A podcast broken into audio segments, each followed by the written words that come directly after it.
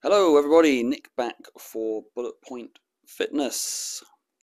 In today's episode, uh, I want to talk about assholes online, and this is a little bit of a, a preemptive measure. Um, I'm doing something different with this episode as well.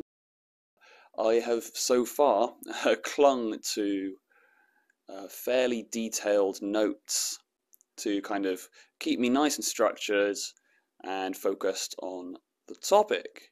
Today, however, I am re-recording this episode because the first time around I was holding the mic too close to my mouth, like a noob, and uh, there was too much distortion and it was just qu- quite uncomfortable to listen to. So I'm using this episode as a bit of practice to go freestyle, to go free of the notes. And why am I talking about assholes online on a fitness podcast? Well, think of this episode as a bit of a segue, an intermission, if you will. And I am mindful that as the podcast grows, hopefully it does grow, you know, hopefully it gains some traction.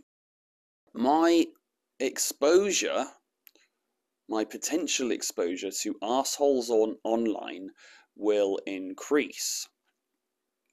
And so if you follow me on Instagram, you may see people disagreeing with me in the most assholish way. Now, I'm not going to pretend that putting myself out there as a public speaker on an online platform was always going to be hunky dory because, hey, the world is full of assholes and there's nothing we can do about that. And so I am mindful that as the numbers increase, assholes are coming my way. Now, these people probably don't even follow me. They probably just randomly saw something uh, related to me in the algorithm. They probably have no idea who I am. And you know what? They're probably having a bad day as well.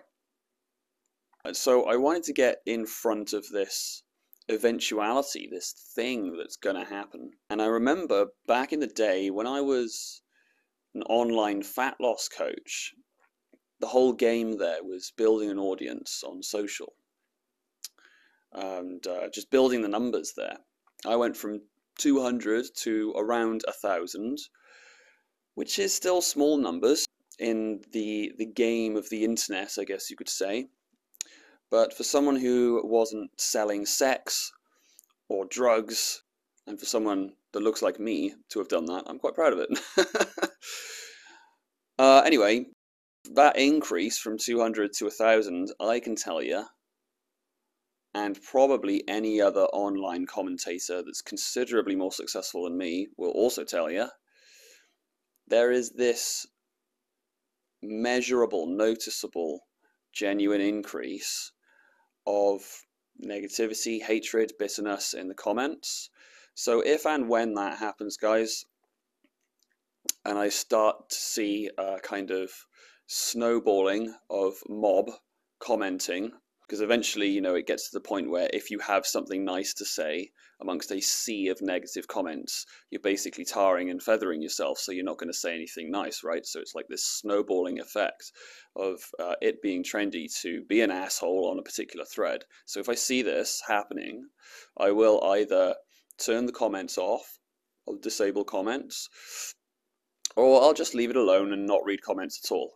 Because uh, I'm a softie. that is the long and short of it. I'm a softie. And it's not worth my mental health going down the pan when I need to be positive, assertive, motivational to my clients.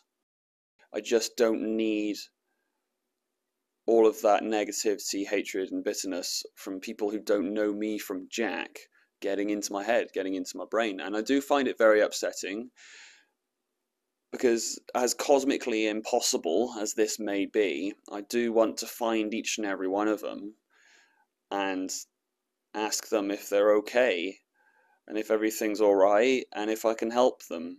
Because at the end of the day, guys, if you're going on comment threads, being a dick consistently, and it's something that you do, you get some kind of morbid fascination, self gratification, whatever you want to call it, out of being a twat in the comments section you're only doing that because there's something deeply wrong with your life, right? And so I think one of the big things that I learned when I was doing the online fat loss coaching was to kill them with kindness.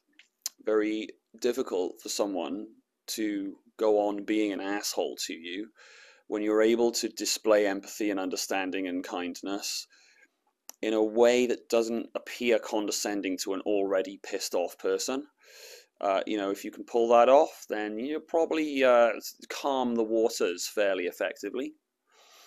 But that's very difficult to do, and I don't manage that all of the time. And sometimes I'm the asshole in the comments. Sometimes I've had a bad day, and I say something. And again, speaking from experience, just not worth doing it, guys, because the odds are high. You're saying something shitty because you feel shitty. And if you said something shitty, whoever you said it to, there's a high chance that they'll clap back at you with shittiness and make you feel even more shitty. So you've got this downward spiraling vortex of shittiness that has been amplified by no one other than yourself. We live in a world where the news kind of finds its, its success out of negativity. I I don't know what it is, but I've noticed it seems to get its claws into the older generation at the moment. Um, the middle aged and younger generation don't really obsess over the narratives of the news today, but older people, I will say, who are very close to me, are basically parrots for whatever the news is saying. Oh, you, you can't go there, Nick, you'll get stabbed. Oh, you can't trust that person, Nick, they might be an illegal immigrant it's important to remember that news thrives off of negativity. And in a way, so does social media, so does your YouTube algorithm, um, because we all have this grim uh, self gratification when we see something negative on social media that we've always been aware of. There's a little voice inside our head going, you know what? Yeah, yeah, that's right. Yeah, I agree but you're not learning anything really. It's just negative reinforcement. And so if your social media environment, shall we say, if you have curated your algorithm for you to be deep in this kind of arena of negative reinforcement, the odds are a lot higher you're going to be that shitty person making a shitty comment. So I guess the moral of the story here is uh, rinse through your subscribed channels and your follows. Bring up that settings page where you can see them all in a list and delete the ones that don't serve you. Delete the ones that make you feel shitty. And so on that note, I'll wrap it up there. Uh, as I say, that was just a little segue getting ahead of the assholes that statistically are coming my way back me up in the comments, guys. That would be great if you could. If you don't, that's also absolutely cool. I'll speak to you next week. Positive vibes. Stay healthy, guys.